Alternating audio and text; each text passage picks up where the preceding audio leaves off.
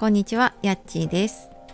やっちーの心のコンパスルームがお届けする毎日をしなやかに楽しむラジオ。こちらのチャンネルでは、えー心を整えて 毎日を楽しむヒントをお届けしております。本日もお聴きくださいましてありがとうございます。えーそして今日はクリスマスですね。メリークリスマス。どんなクリスマスをね、お過ごしでしょうか。えーちょっとね配信が不定期にはなってしまっているんですがちょっとしばらくは固定できるまではちょっとこんな感じで、えーやっていきます。であと一つちょっとお知らせであのライブもねちょっとお休みをしていたんですけれどもあのやっぱりちょっと今年最後にねあのまあ、これまでねライブ参加してくださってた方だったりとか、まあ、配信ねあの聞いてくださった方に、まあ、最後にちょっとね感謝の気持ちを込めて、えーライブをやりたいなと思っていてうーんと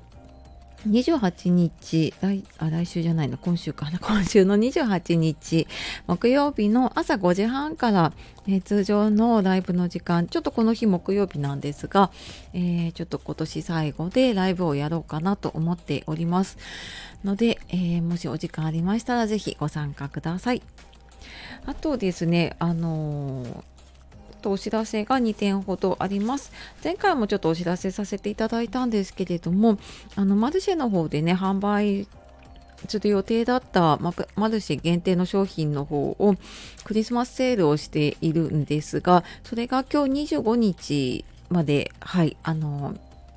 限定商品は10%オフでね出させていただいているので、えーこちらもねオンラインショップの方から見てみてください。でもう一つがオンラインカフェスナックっていうことで、えーこちらはオンラインズームを使ってですねまああのゆるくちょっとダラダラとお話をする時間をね作ろうかなと思っております、えー一方的な配信じゃなくてねあのちょっと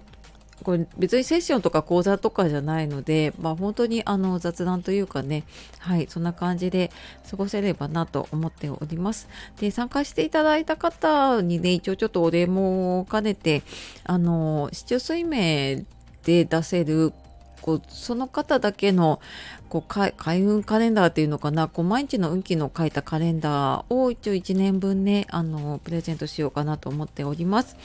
で、えーちょっと日程がだんだん 過ぎてきていてあの今日の10時からっていうのとあとは28日の夜ですねにこちらはあのスナックやっちで夜ちょっとお酒飲みながらねお話ししたいなっていう方いたらあのまだ間に合うので、えこちらも概要欄の方から見てみてください。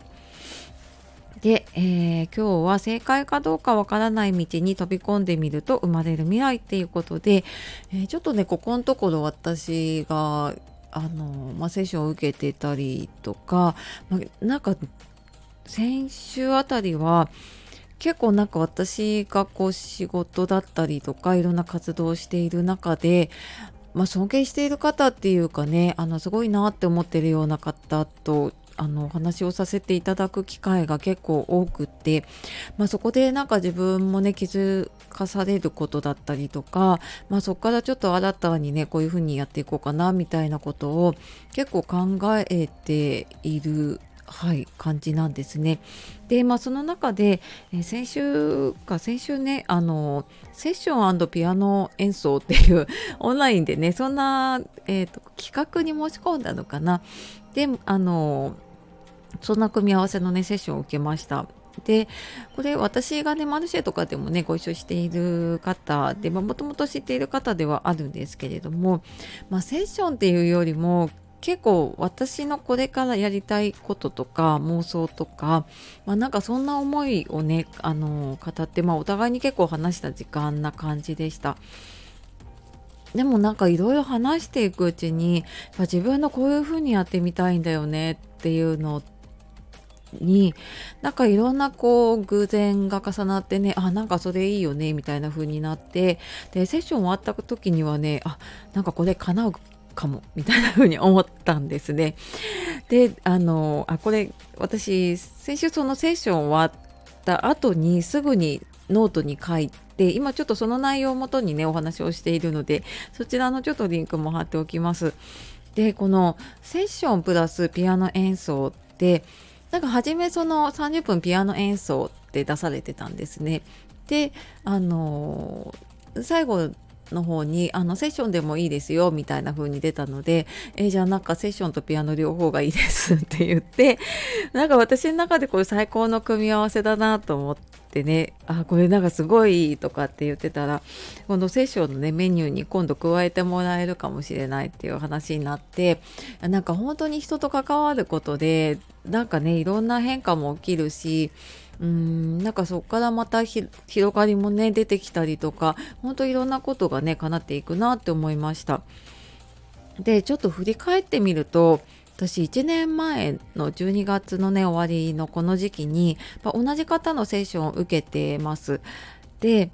その時はあの何で申し込んだかっていうと去年ちょっと体調崩して寝込んでてしばらく仕事とか活動をお休みしてましたでその休んだ後にじゃあやろうって思った時に何したらいいのか分かんなくなっちゃったんですね。あれ何からやったらいいんだろうみたいな感じになっていてでその時にいややりたいことやった方がいいよって言われてでそこで出てきたのがもっとこうリアルな仕事とか活動を増やしたいっていうことだったんです。で別になんか全然何のあてもないんだけれどもうーんなんかやっぱりその願望だったりとかねよくこう夢を口にすると叶うとかって言うけれども本当にやっぱりそういうのって言葉にするとうん意識がね向く方向変わっていくので本当ね今年は、えー、想像以上にリアルな仕事とか活動のチャンスって巡ってきました。であのその時にねこれでいいのかなって結構私こう立ち止まって考える癖があるのでなんか正解を探しちゃうんだけれどもそのもう探す前にえいって飛び込んでいたんですね今年やったいろんなマルシェだったりとかリアルな活動って。でやっぱり不安はよぎるんですよ。それが何につながるんだろうとか、仕事やお金になるのかとか、うまくいかなかったらどうするのかとか、浮かんでくるんだけど、まあ、それはいいやあのやってみてから考えようって思ってあの正解を探すっていうのをそのやる前にはしなかったんですね。でまあ結果的にあのまあ、何らかのね結果は出るわけでその人に喜んでもらえたりとかねあの自分があなんかこんなこともできるんだなっていうのが増えたりっていうことがあって、まあ、もちろんねいいことじゃなくっていいこといいことばかりじゃなくてかなくてうーんまあやっぱりねいろいろやること増えたりするとこう仕事と家のバランスが崩れていたりとか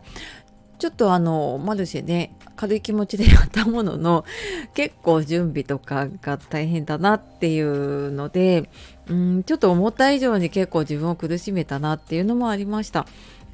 でもなんかそういう結果がこう手に入ったからこそじゃあどうしたらいいんだろうっていうふうに自分で考えられてでそこからこうまた次にやりたいことっていうのがこうなんかなんて湧いて出てくる感じですね。でなんかその自分の中にムクムクって出てきたのをこの1年間いろいろやってきてね出てきたのってこうマルシェで出店したりとか、まあ、個人のセッションをしたりっていうのももちろん楽しいんだけれども、まあ、それだけをやるよりも例えばねそのマルシェ出店する人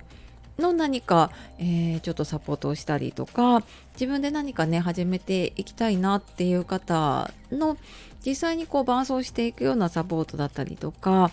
うんなんかそういうふうにねいろいろこれからやっていきたいっていう方が活躍できる場を作るようなことっていうのを、ま、これからやっていきたいなって思っています。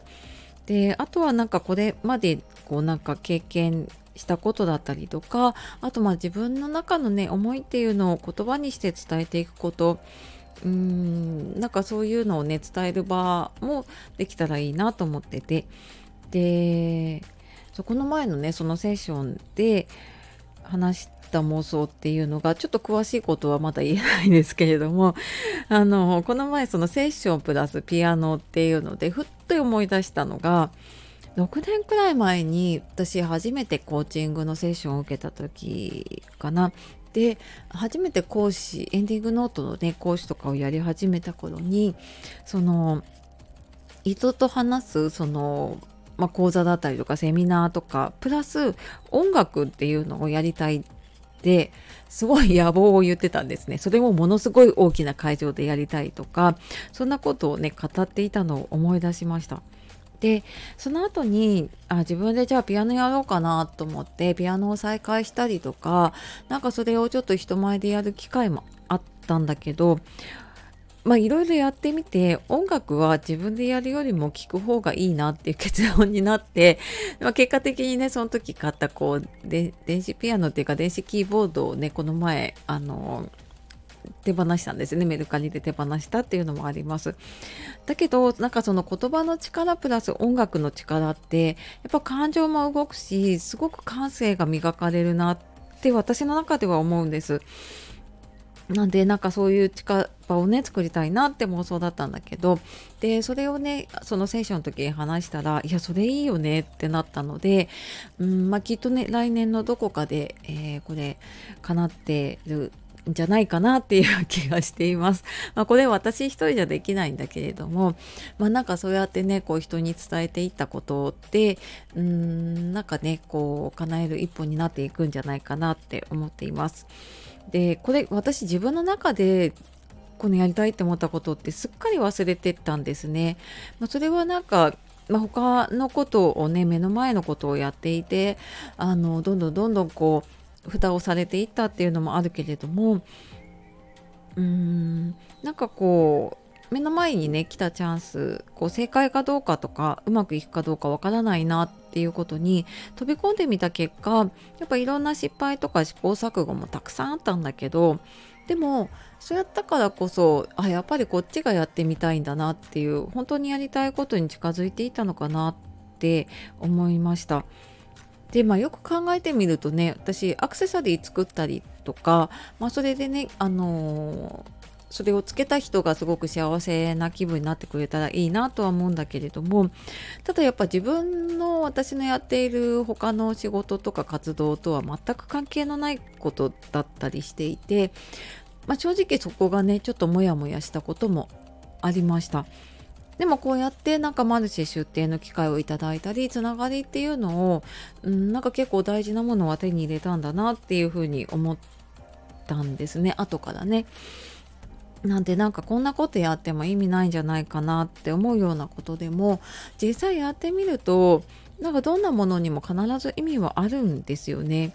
なんかこうまずやってみてそこから考えてみるとこうなんかやる前にねああなんかこんなのやってもなって思っていたのとは全然違うね。こうなんか想像していなかったような意味が見つかってまたそこからねなんか全然もう想像もしてなかったようなね未来につながっていくのかななんて思いました。はい。まあ、そんな感じでえー、っとはい。ちょっとまた来年に向けていろいろやりたいことだったりとか、はい、ちょっと増えてきているので、まあ、ちょっとそんなこともね考えながら、えー、来年に向かっていきたいなと思っております。はい。えー、またその辺は結構ね、メルマガとかでも配信しているので、えー、よかったらね、あのメール講座登録していただくと、あのメルマガ届きますので、よかったらそちらの方からね、見てみてください。では、えー、ちょっと長くなったんですが正解かどうかわからない道に閉じと飛び込んでみると生まれる未来ということでお話をしてきました。最後までお聴きくださいましてありがとうございます。では素敵な一日そしてクリスマスをお過ごしください。じゃあまたねね。